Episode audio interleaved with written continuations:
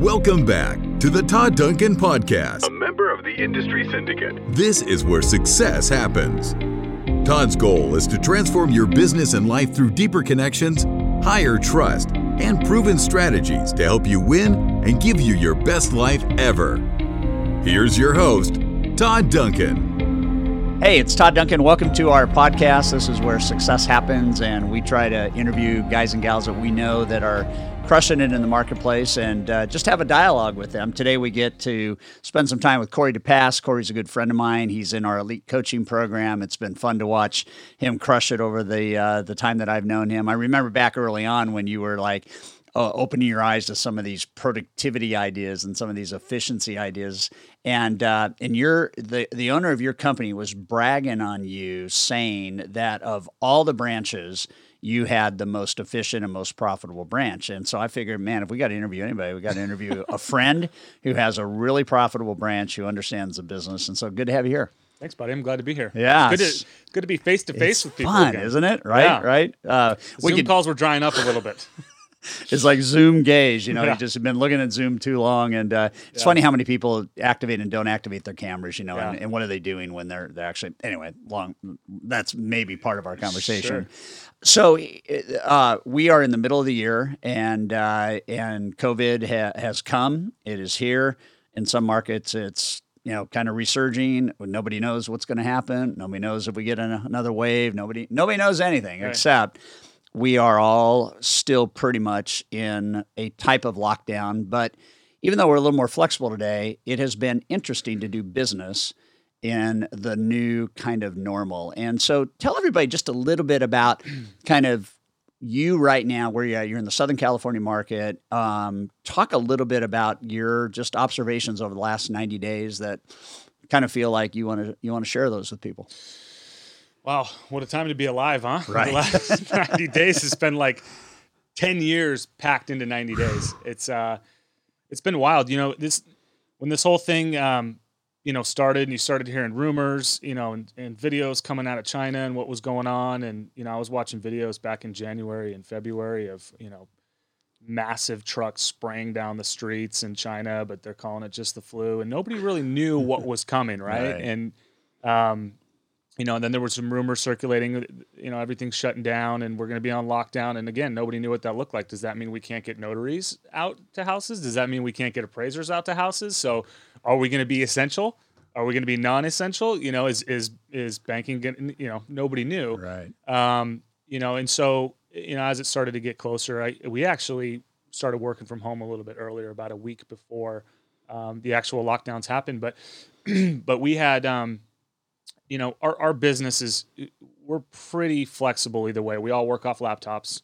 And so it wasn't that big of a transition Yeah. just to take your laptops home because a lot of us will work on the weekends anyway. And uh, the majority of us have home offices set up. But, um, yeah, I mean, in you know, w- right when the lockdowns happened, we had record low interest rates.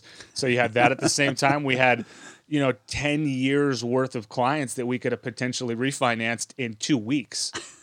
And so, you know, it- it's like everybody's, you know, are we going to be able to do this? Are we going to be able to work from home? And you know, and and so sure enough, we just well, let's just let's just put loans in. Let's just keep putting them in and, and locking them and, and see what happens. And um, you know, as a result of that, um, you know, thankfully we were able to have some pretty good months there. But you know, even I was talking to you before the podcast, even during these these large funding months, like double the amount that we're normally doing with the same amount of people, it was like, you know, we were excited, but we were also like, you know, is this going to come to an end? Are we going to wake up in the morning and the mortgage industry is going to be gone because Yeah. of the margin calls and the liquidity issues and the, you know, there was so much that was, you know, uh, the owners of my company talk about um, landmines, dodging landmines, and the leadership. Dodging and- landmines. yeah, dodging landmines, and every day it was a new landmine, whether it was a, you know, a margin call or, um, you know, maybe there were some liquidity issues because of it, and you know, I, I feel like everybody did the best they could, and you know, like I said, in, in the end, we were having these these record breaking months, but it's almost like we weren't really excited about it because we didn't know whether it was going to continue or you know whether our industry was going to be there or not. But um, yeah, it was it was wild. We had uh, you know three months back to back that was like double the amount of volume that we normally Normal, do. and it came on like that. Came on like that, so you can't hire anybody. Yeah. You know everybody's making money, so you can't go out and hire anybody. And if you do, you're going to overpay because everybody's having their best months ever. And on top of that, everybody's working from home, so you're not meeting with anybody. It's not like I can you know go interview ten processors or you know get anybody in the office. So um, you know my team, my girls, uh, Tab and Nicole did did a phenomenal job, and we had no issues. And you know. Um, it was uh, you know I look back on it and it was uh, it was a wild time. It was an exciting time and it was a scary time all at once. And all combined, yeah. And, and we don't know, like, we don't know what next month is going to be. Is it going to be wild? Is it going to be scary? You know, the purchase business is coming back, I think. And Sure. uh, but before we before we get into that, if you think back to um, just kind of, I guess it came, it came fast. Right. You know, there wasn't a lot of warning, and and you know, all of a sudden we're trying to adopt all these new rules and. You've got record interest rates, as you talked about. Sure. Everybody wanted to refinance. Um, purchase business was down. Uh, people were getting furloughed two days before closing. I mean, it's been, it's like I always talk about the, the hard road is a hard road because it's hard. I mean, hard markets are hard because rates are high and, and capacity is, is there, but you don't have volume. And, and easy markets are hard because, like right now, it's an easy market because rates are low, but it's a hard market because rates are low, right? And we have this capacity issue and all those challenges. You made mention of that before we jumped on that your two gals funded 50 deals each month with just the two of them, and that's twice what they've ever done. And you pointed to the idea that somewhere in here is this gift of efficiency. So talk about Yeah. you kind of painted a picture of you know where your office is and Yeah. and drive time in this, but talk about this new level of potential efficiency that you Sure. guys have discovered.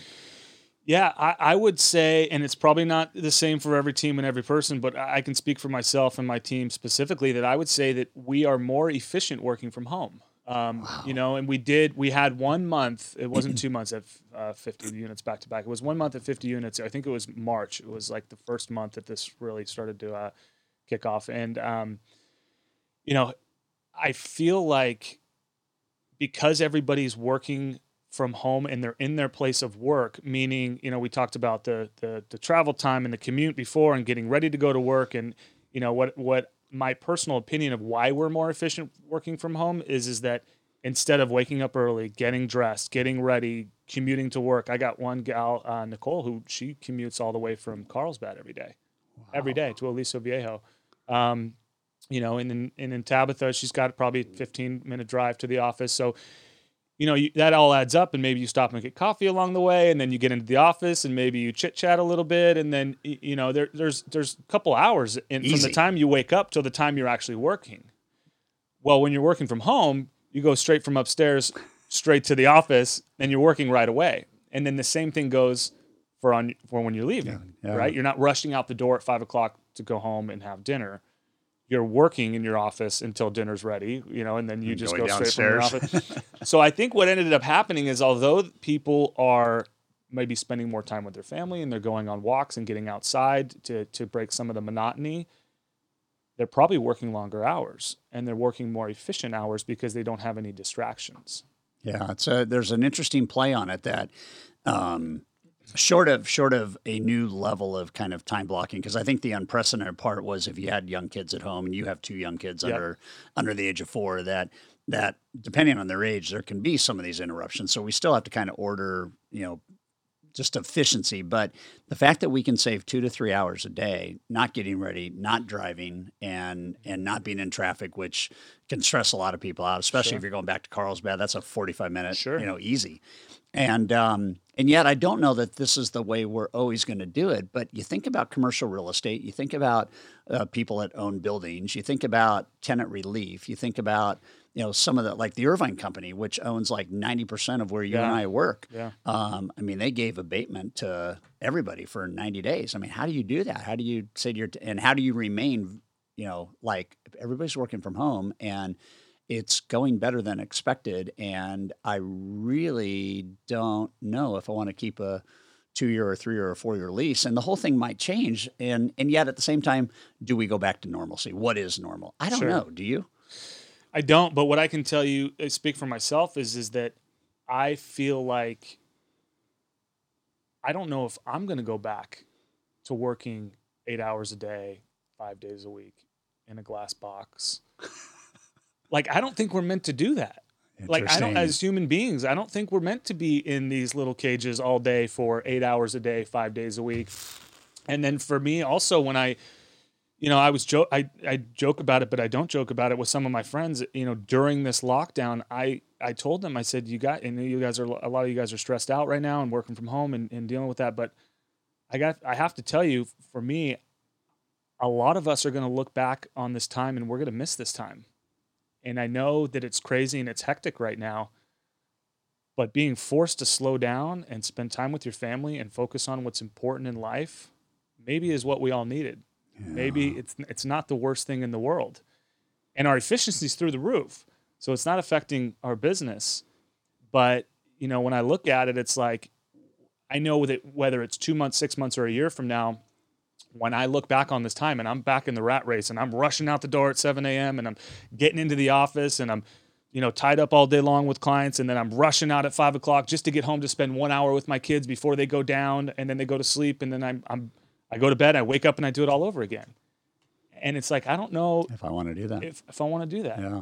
if I'm meant to do that, if we as human beings are meant to do that, you know, I feel like the one silver lining that has come out, out of all this is like I'm I've done stuff with my kids that I would never do in a million years. We're, we're buying games. We were buying games, you know, on the plane, going on a walk in the middle of the day. I took my kid fishing for the first time. You know, in Palm, we have a house in Palm Springs. We spent a lot of time out there on the weekends, and that's not stuff that I would normally do during purchase season. You know, Yeah. during purchase season, dad's checked out. Dad's on his phone 24 7. Dad's, you know, rushing out the door and rushing back in the door just to get up and do it all over again. And, you know, the one thing that this this whole process, if you want to call it that, has taught me is is that maybe we're doing it wrong.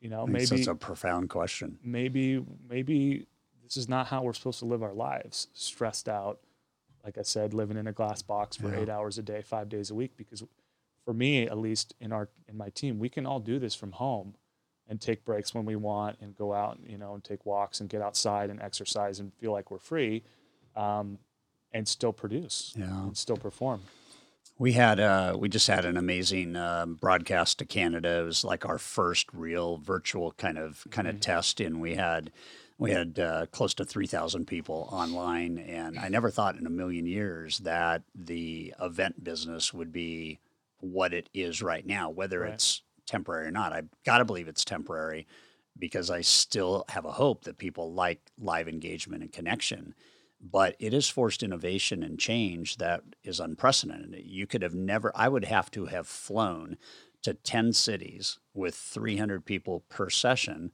to connect with the amount of people I connected with today sure without leaving the studio in my office. And I look at that and there is a new way that we're going to do things. And, and, you know, the question is, I, I think hu- uh, human beings are designed for connection. And I think the connection that gets robbed the most in the pre COVID environment is the busyness, the busyness, the craziness, and just the full pedal to the metal kind of not being present experience, not being present, just doing, doing, doing, doing, doing, right? And and so I share with these guys today that one of the uh, you know one of the elements of research that comes out of a book called Peak Performance is this idea that um, the most productive people, the top ten percent of, of performers, they they have these intentional breaks, seventeen minute breaks every fifty two minutes, and they work for fifty two and they take seventeen off. And then I think about the, the idea of how many people are actually working five days a week, but producing two days of production. So, so they're busy, but they're not good at the busy. And you think about this, and you think about the emotion that you just shared with a you have a four year old and a two year old, and you went fishing for the first time. And the question is, how are we meant to live? And I think the sad thing is, is every time we see something that kind of recenters our values or forces us to rethink our priorities, the question is, how come that change doesn't last? And I don't know the answer mm. because we seem to we seem to always go back to where we were. Something feels different about this moment in time that you know that it could be a, a new way of doing life, and it's interesting. I think that normally when the change doesn't last is because you are only doing that change or that one thing for a short amount of time. And what this has done is this has forced us into accepting a new way of life for 30, 60, 90 days. I mean, what is the amount of time it takes to adopt a new habit? Well, it's uh, today. It's it's um, all the way up to 264 days. Okay. Uh, the the hardest habits take almost two thirds of a year Sure. to change. Sure. And some can be the uh, the 21 day rule or the 30 day rule, but Right. the big habits, and I think you're right. I think why the big habits don't stay habits is because we haven't given them enough time. Yeah. And if this workforce is all back in one office again by October, you know, does any of this change? And but you're an entrepreneur. You, I mean, you own a branch and you work for a great national company, Benchmark, and you're in Elite, and you you're supposed to have this figured out and it's impacting you. I was supposed to have this figured out. You got a success plan, you know, you got a business plan, and all of a sudden, what is happening? And so you celebrate it, and and and then you look at the victories, and then you go, okay, I'm not sure what part I want to do, like I used to do. I, I might be at a whole new level where I don't go backwards.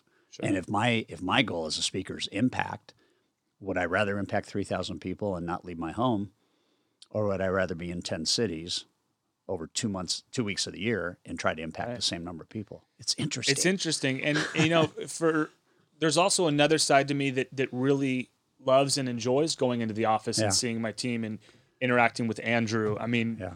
you know, me and Andrew go at it all day long, just back and forth, back and forth. You know, taunting each other, and and uh, and it's fun and it's competitive and it's exciting.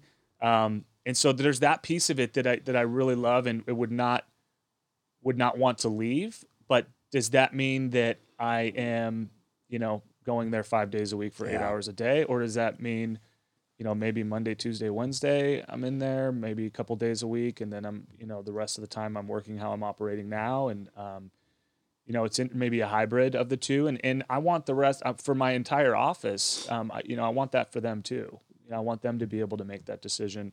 Um, you know whether you want to work from home and, and kind of like we, we talked about do you want to come in a couple days a week do you want to work from home do you want to um, you know spend more time with your family yeah. you know because at the end of the day it's like if we're just going to work work work work work and we wake up and we're dead what's the point Right. right There is Like, no point. there's no point. there's zero point. you got a few more zeros in the bank Yeah, account when it's all deal. said and done Big deal. yeah and you know i think i've i've always felt like i've had a pretty good perspective on things you know some of my history and my past and you know i've been in a lot worse situations for longer periods of time um, than having to stay home for a couple months so for Right. me it wasn't that big of a deal i kind of felt like okay it is what it is let's accept it and just you know um, adapt um, but for a lot of people i feel like this experience has forced perspective Right. you know like i said force people to um, focus on what's important in life and and you know cook more dinners with your family and Wow. you know, take a road trip or you know play board games and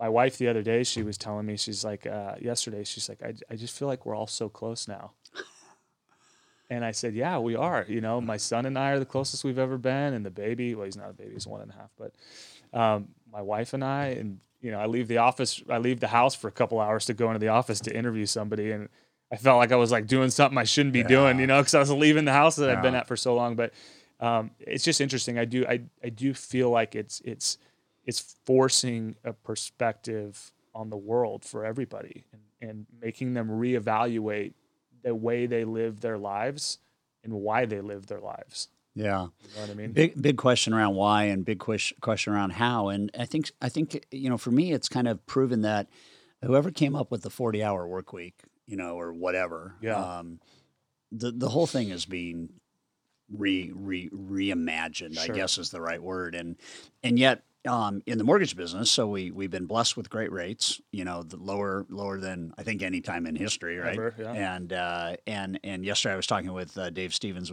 uh, retired president and CEO of the MBA, and it looks like it's going to stay that way. But yet we're watching the refinances kind of um, not dwindle down, but I mean, let's face it, there's only so many we can do in in a period of time. And the Slow purchase down a little bit. yeah, and the purchase market really got pushed back. I mean, it didn't really we didn't really have a spring purchase market, right? No, It was 100% refi. we had like maybe two purchases in that 90 day. We're doing 50 million a month every single month. And then we had maybe two, a handful of purchases within that time. yeah. So and yet it's changing right now. And you're you're talking about the velocity of what you see happening in the market with purchases. And I think one of the messages I'd like to send to the mortgage and real estate industry on this podcast is what are what do smart operators like you, what do guys that that, that own branches and and and are responsible for creating P and Ls, what are we doing about the purchase business right now? Because we know the real estate agents have been e- either left behind, wondering what the future looks like, and then you layer technology on that, and iBuyers come and go, and and I don't think anybody's been selling as much real estate in the first quarter that they had hoped to or thought they mm-hmm. would, and then you have COVID that hits, it changes everything. So what's what are you seeing? What's your company seeing? What are you doing personally to to really take advantage of the the reality that purchases are the mainstay, even though refis feel like the best Sure. gift ever. What do you what are you seeing in the purchase market? What are you guys doing personally to gear that piece of the business up again? Yeah, so I would say that over the last, you know, like I said, since the lockdown up until about two weeks ago, the purchase market was crickets. You know, nobody wanted to have people. Everybody was so scared, right? Nobody wanted to have open. Well, you couldn't have open houses, but they didn't want to have any showings. They didn't want anybody through their house. Um, they didn't want to go meet with a realtor. Um, you know, everybody was was real nervous about about this COVID, and so there was no activity. Yeah. Um, you know, which is now to look back on, it's probably a good thing because of all the refinances is trying to get all those done. But uh, within the last two weeks, I would say demand has gone up a hundred percent. Um, I know, I know. Three weeks ago, I listened to a housing report the guy did, and, and he said the demand was up forty percent that week. So I would say within the last two weeks, it's it's probably been up hundred percent. And you know, there's no inventory. There's you know, at the end of 2008, when we were coming out of that cycle, I believe there was, and I might botch the numbers a little bit, a couple thousand maybe, but there was about 14,000 homes listed. Right now, there's 5,000 homes listed for sale. And so you have this block of buyers that did not get to buy this spring that want to take advantage of the low interest rates that are now all coming back into the market at the same time and you have record low inventory. So it is it is a seller's market like you've never seen because it's simple supply and demand. You have way too many buyers, not enough sellers, and it's all kind of coming in at the same time. It's all happening right now. And so there's not a ton of stuff going into escrow. We don't have like, you know, five new escrows a day and, and a lot of purchases going into escrow but I can always tell what the next 30, 60, 90 days is going to look like by what the active, what my phone's doing, right? Do I, am I doing, do I have PPCs lined up? Do I have, you know, people calling for quotes, people calling for payment options, uh, people wanting pre-approval letters, people wanting full underwriting approvals or, you know, that activity tells me what the next 30, 60, 90 days is going to look like. And that activity right now is at an all-time high. And so, I, you know, a lot of I don't think that those buyers went anywhere. I think that they they were just waiting until they had a little bit of good news in the market, you know, in, the- in the media, excuse me. And now that they've had a little bit of good news, it's like okay, everything's back to normal. Now we're all going to go buy at the same time. So, um, we so we're going to see multiple offers again. We're Oh, going to see. hun- We're going to see. Yeah, we're going to see. You know, ten offers on every property. You're you're already seeing uh, houses on the market that are selling over the weekend. They list and they're gone by Monday like that. like that, especially if you're priced right. Now, of course, if you're in the one five two million dollar range, it's that's not the same. I'm talking Right. about you know five hundred thousand to a million dollar purchase price, but Turning fast. it's going to be yeah, it's going to be crazy, and um, you know we're ready for that because you know part of our big strength is is setting these offers up to look like cash offers, so we can really excel in a market like this because there's multiple offers, and you got to remember when when the market gets like this, the big banks go to 45, 60, 90 days. 90 day turn times, right? And you know, it doesn't matter what your rate is if you can't close for 90 days, that's a problem on a 30 day escrow. And so who do they call? They call the person that, you know, always says they they always do what they say they're going to do and they always get the loan done on time. Yeah. So I'm looking forward to the summer. I know it's going to be hectic. I know it's going to be busy, but um, I think it'll be fun. Let's let's digress to sales mastery a, couple years ago, and and you talking about, um, and I think you and Andrew even showed that video on on how you really get buyers to um, understand the power of a real you know real pre-approval. You have a really great way that you treat that. And I think everybody needs to rethink the power of the buyer and rethink actually what wins in the marketplace. Sure. And so just give us a, an update on, you know, what you guys are doing to with the purchase market coming back. What sets you guys apart and how do agents and buyers end up trusting you because you have this attack plan Sure. on really being approved? Sure. I mean, what is it Yeah. really? So uh, we believe there's there's two ways to get your offer in escrow, right? Or to the front of the line in the multiple offer situation like we're going to see. You're either the highest priced or you have the best terms. Our job is to give our clients the best terms so they don't have to be the highest priced. And so what do we do? We try to make it look like a cash offer. And so we fully underwrite every file up front. So we take a pre-approval, which is normally a pre-approval. We submit that for a full underwriting approval. Now we have that full approval in hand, which normally doesn't happen until 17 or 21 days into the escrow, Right. right? So we have that up front. That allows us to do a lot. That allows us a to guarantee the client's earnest money deposit. So we tell them if we tell you you're good to go, and for whatever reason we blow up in escrow, which, by the way, 50% of the transactions that fall out of escrow fall out due to lending issues, people that weren't pre-approved properly up front. Mm. And so we get that full approval up front. We can have them release their loan contingencies going into the offer. So we let the seller and the and the listing agent know this loan's done. We don't have a loan contingency.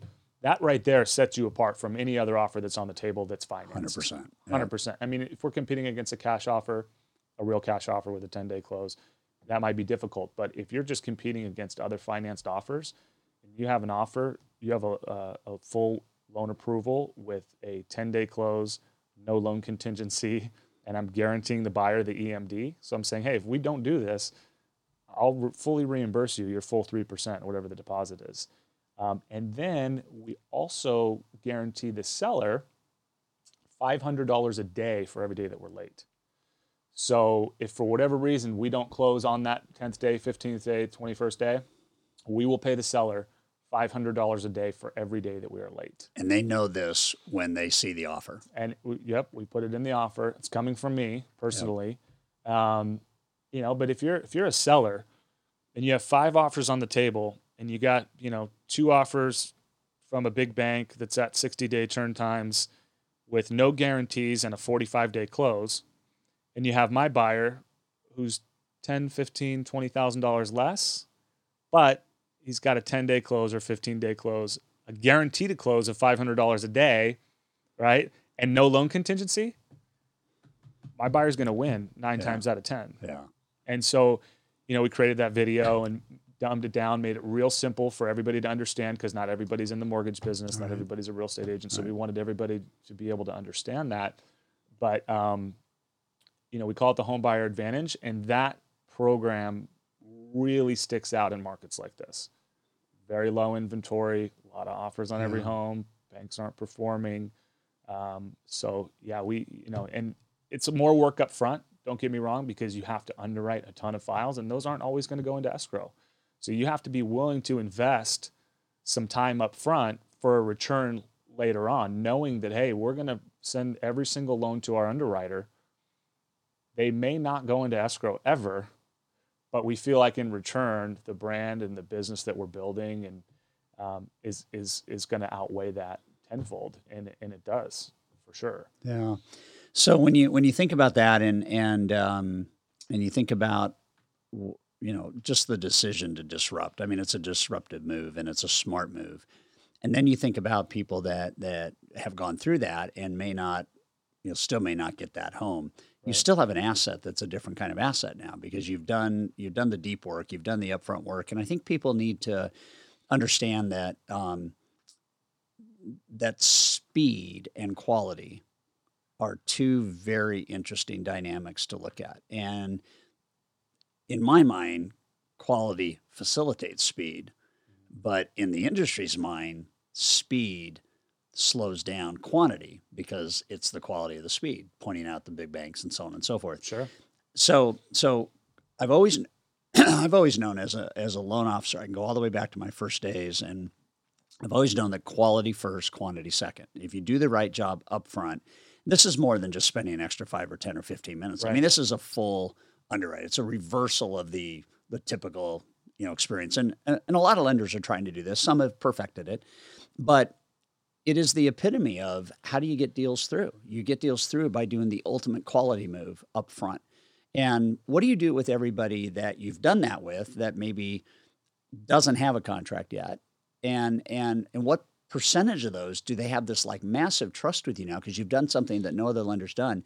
I'm sure those guys come back, and I'm sure that you have a kind of a, a, a funnel that you run and you manage because because people have to ask if I'm going to spend all that time up front, you know, am I going to get the right ROI in the back? And your purpose is twofold, right? Your purpose is to win the offer and get the deal, but your other purpose is to keep, get a client that trusts you in a way that usually the lender doesn't create that kind of reason to trust them. They don't spend enough time. Sure. So what's your take both as a an LO on quality and and why did the owner of your company say that you have the most efficient metrics, you know, in your branch? What what's leading to that? What what does everybody listening to this podcast need to be thinking about in terms of efficiency? Sure.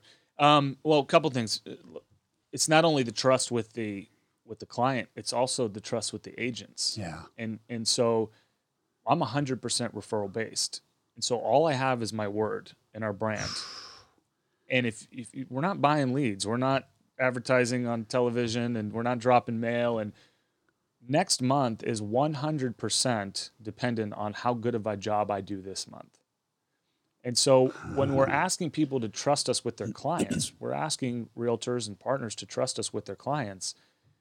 If you don't do a good job, you don't do what you say you're going to do, or, or that transaction blows up, you're out of business. You're not going to get another opportunity from that realtor. Yeah. And so for us, it's really it's twofold: the investment I'm making up front. It's it's investment in the client to make sure that they get the house that they want for the absolute lowest price possible, uh, you know, below other offers that are. We have some sometimes we beat out, you know, twenty, thirty, forty thousand dollars higher offers with the way that we set up our clients just by doing those things up front. Yep. So that way you win the client, you win the agent. They love it. You're closing quick, you're guaranteeing it, and they get their buyer into escrow, right? Yep. And then a lot of times you end up winning the listing agent. Right. The listing agent's going, Holy cow! Why wouldn't? how, you know, how are you guys doing this, or why are you doing this? Explain this to me. And how do you not have loan contingencies? I've never seen an offer without loan contingencies. And so we're able to create a lot of relationships that way as well. And and that's why I invest all the time up front Right. on doing a good job and doing what we say we're going to do. Because by the time we get into escrow, the loan's done. All we need is an appraisal. Right. Loan's already approved. Yep. Client's already been through, you know, the pre, the PPC, and you know we've, we've collected most of the conditions, and so all we need is an approval, um, uh, an appraisal, excuse me, and we're done. But you know, as far as the efficiency goes, I think for us, I think a- a lot of originators in my position think or believe for whatever reason that they need a ton of more people to do more loans.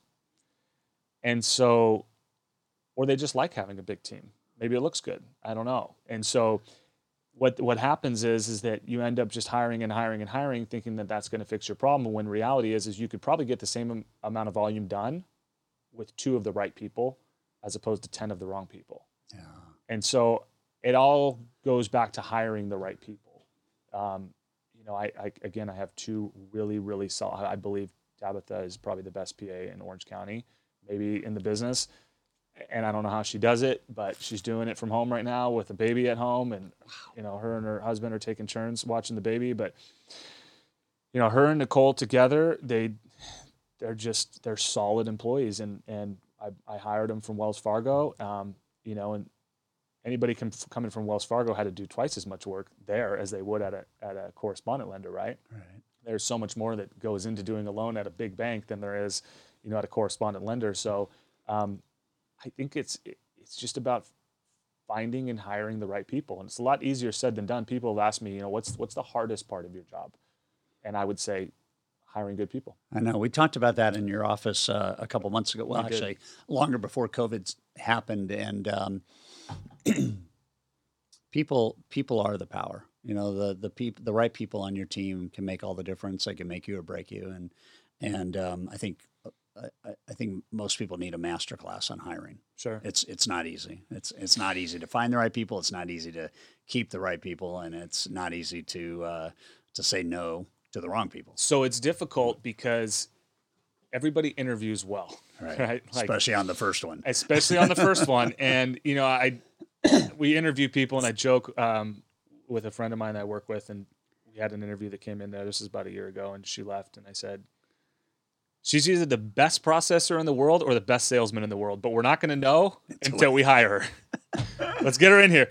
So, you know, we brought her in. She ended up being the best salesman in the world. So th- that didn't work. But I think for us, and we, we've gone through a lot. I've tried to add support here and there. Um, you know, it doesn't work out. Quick hire, quick fire. You yeah. can't get stuck on that on that one person. And you know, I I would say if I had to guess, probably over the last five years, it's, it's it's probably been four or five people that we've tried to integrate into the team and just didn't work out. But we were able to move on just as quickly as as we hired them, and and um, you know we're still able to operate. But um, that for me is probably the hardest part of this business yeah. is, is just finding good people that actually care about the clients right, right? usually the, the, the the employees that care about the clients are the employees that got straight A's in high school. They sat in the front row. They answered every question. They raised their hand every time the teacher asked a question, right? And so that's how I tried to hire, you know, and the, the, the two gals that work on my loans directly, not in my branch, those are the type of girls that they are they care about the client. Yeah. You know, they it, if there's if there's a problem on the file, it keeps them up at night. You know, they're not just there to get a paycheck. So you got to find the yeah, they exactly. Yeah. Exactly. And sometimes I have to calm I'm like, listen, I'm going to figure it out. Calm down. Oh, what are we going to do? And it's like just but that's who you want, right? You want people that care because people that don't care are not going to do a good job. Period. No, no matter and no matter how good a job you do as no. the, as the LO, and no matter how about how much you train them, right. like, you can't teach that. You cannot teach somebody to care about a loan, or a file, or, or a, person, client, client right? Yeah. You cannot teach them to care about it. It's something that you're born with. So you have to find the people that care, and if you can find the people that care, you can teach and train the rest. All right. I'd rather have somebody that cares, that's brand new, knows nothing, versus somebody that's been in the business for 20, 20 years. So I've hired someone like that yeah, yeah. and doesn't care. Yeah. It's interesting because um, you know the, the the word culture is so important, and culture. You know, there's a uh, there's a saying that culture trumps strategy. Sure. And I think it does. And I think the, the, right people make strategy easy and the wrong people mess it up. Right. right.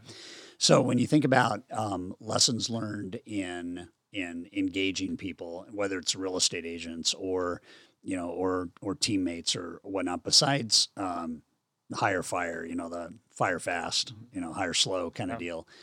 What are some of the marketplace lessons you've learned with like agents and value and and creating? Because I think I, I hear you talk about the uh, the the guarantee to the seller, and I think about how many LOs in America don't even have a, a unique value proposition for a listing agent, and and sure. you lay that out. It's like really because you take the risk out. What are some of the biggest lessons you've learned in working with realtors?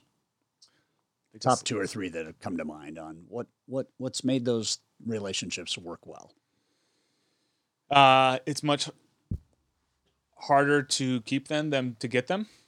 you know, it's yeah. uh, you know, and, and, we don't have a high, we don't have a lot of turnover, but um, you know, there there is a lot of that in the in the business. You know, you have a lot of uh, loan officers that will um, lead with marketing dollars and um, promise the world, and you know I can do X, Y, and Z, and um, you know they'll they'll get a partner to work with them, and then you know 30 days later they get a transaction that blows up, and the client's upset, and they're you know they they'll blame the realtor, you know because we're we're an extension of whoever's referring us, right. whether it's a CPA, whether it's a uh, just a referral from a client whether it's a, uh, an agent, we're an extension of that person. We're part of their team if they're referring us, right? So whatever we do is going to reflect on them, right? Um, and so you know, it's it's it's hard to stay consistent, and you have to figure out a way to stay consistent because you blow it once and they're gone.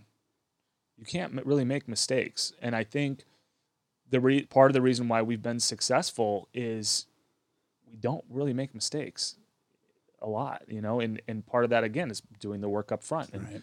you can't really make a mistake in an escrow if the loan's already approved going into escrow, right? right? right. Yeah. You're gonna make the mistake before the deposit's on the line. So, you know, I, I would I would say one of the lessons that I've learned is you just you have to stay and this sounds so cliche. eh, There's no there's no easy way, right? You just have to stay consistent with everything you do. Cons- to consistency with the way that you treat your clients, consistency with the way that you perform on every single transaction. Consistency. Pick up your phone.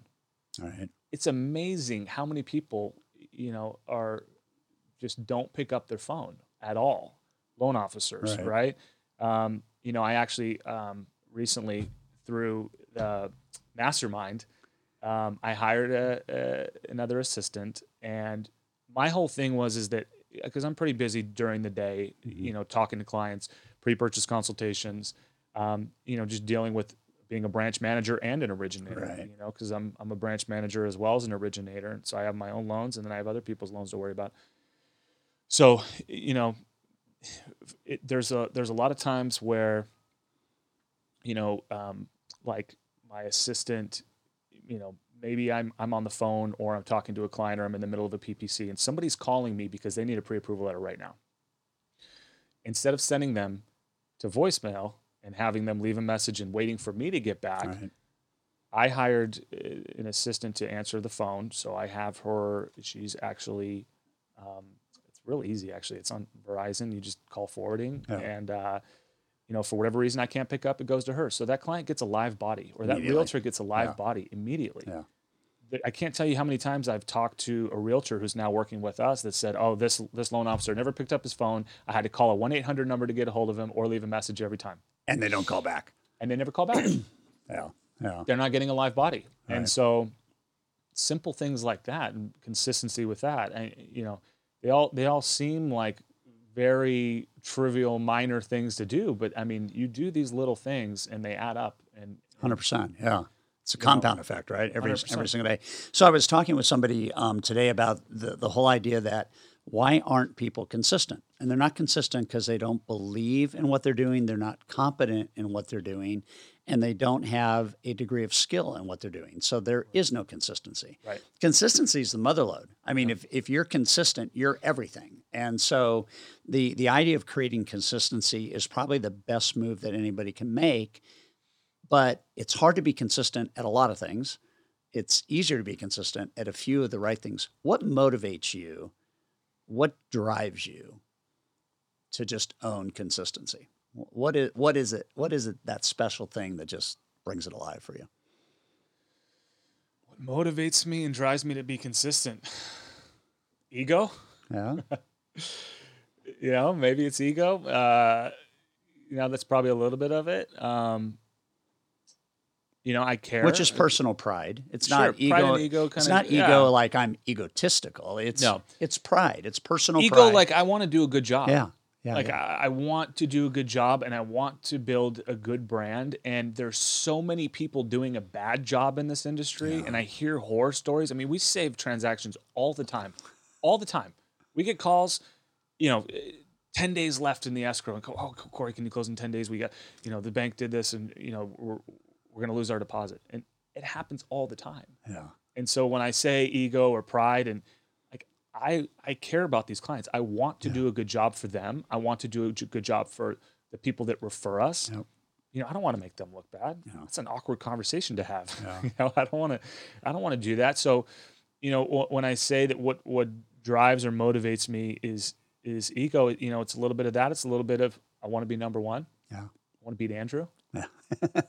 You know, I don't want to see his name above mine one month. we all like to feel good about our performance. 100%. It's like when you look in the mirror, you want to connect with your your personhood on what you've been able to achieve. And Absolutely. nothing feels better than succeeding, and uh, sometimes nothing hurts worse than not coming out on top. And uh, so that's the fight of the top producer. But you also do some stuff that's that's really cool as we kind of wrap our way into our forty five minutes together. The the idea of, of personal pride and drive it seems to me like you're really trying to make a difference in the lives of people. Am I putting words in your mouth? Absolutely. Yeah. No, you're not. No, I'm not putting in your mouth. Yeah. Um, and that's what that's really what you're about. And and so, what would be from your kind of final advice to anybody listening to this podcast? So what would you tell somebody that wants to get to the next level that that hears and resonates with what you're saying? Um, personal balance, professional balance, you know, crushing it. What would you tell somebody? What's your what's the Corey's piece of advice to help anybody go to the next level? Yeah, I mean, it kind of ties into what we were talking about. There's there's no get rich quick schemes. I mean, you can't just go work somewhere and do something for 60 or 90 days and then stop Yeah. because it wasn't working for you. You know, when I came to my the original company is not around anymore, iMortgage. When I came to iMortgage, um, you know, we got a stack of business cards and uh, Coach Alec Hansen, buddy of ours, he uh, he said he, he's there's a stack of business cards. You know, go find loans somewhere. And you know, I didn't really know what that meant um, in the beginning, and you know, it took me nine months to get a paycheck. I mean, I you know, I was gambling, I was playing poker at night to pay the bills down at Ocean's Eleven, and I would, you know, I was, you know, it was it was it was touch and go for a long time, and you know, I didn't get that first actual commission paycheck until nine months into the business, and if I would have quit month two or three, or four or five or six, you know, and I didn't stay consistent with what I was doing, I might be doing something else right now. Yeah, it's and, crazy. And I see a lot of people do make that mistake. They come in, they go, "Oh, I did it for 60 days, didn't work. Didn't work. Didn't Yeah. work." Okay, well, have you ever done anything for you worked out for 60 days and all of a sudden you're in the best shape of your life? Right. Probably not. Right? So, you know, eh, there's two different sides of this business. There's what we do, Yeah. and then there's the call center side. And a lot of people, you know, they say, okay, well, I want to get in the business. I say, okay, well, you know, do you want a job or do you want a career? You want a career, you got to put the time in. Mm-hmm. Yeah. You got to work for a long time. You got to stay at it for, you know, 90 days, six months, nine months, however long it takes until you finally get there. Tipping but, point. But people give up too early Yeah. and they get frustrated because we live in this world that it's instant gratification. And if you don't get it instantly, you get over it. So, um, you know, everybody that I know that is doing well in this business right now, there's about five guys I can name off the top of my head who you know as well that are all doing well. They all did the same thing.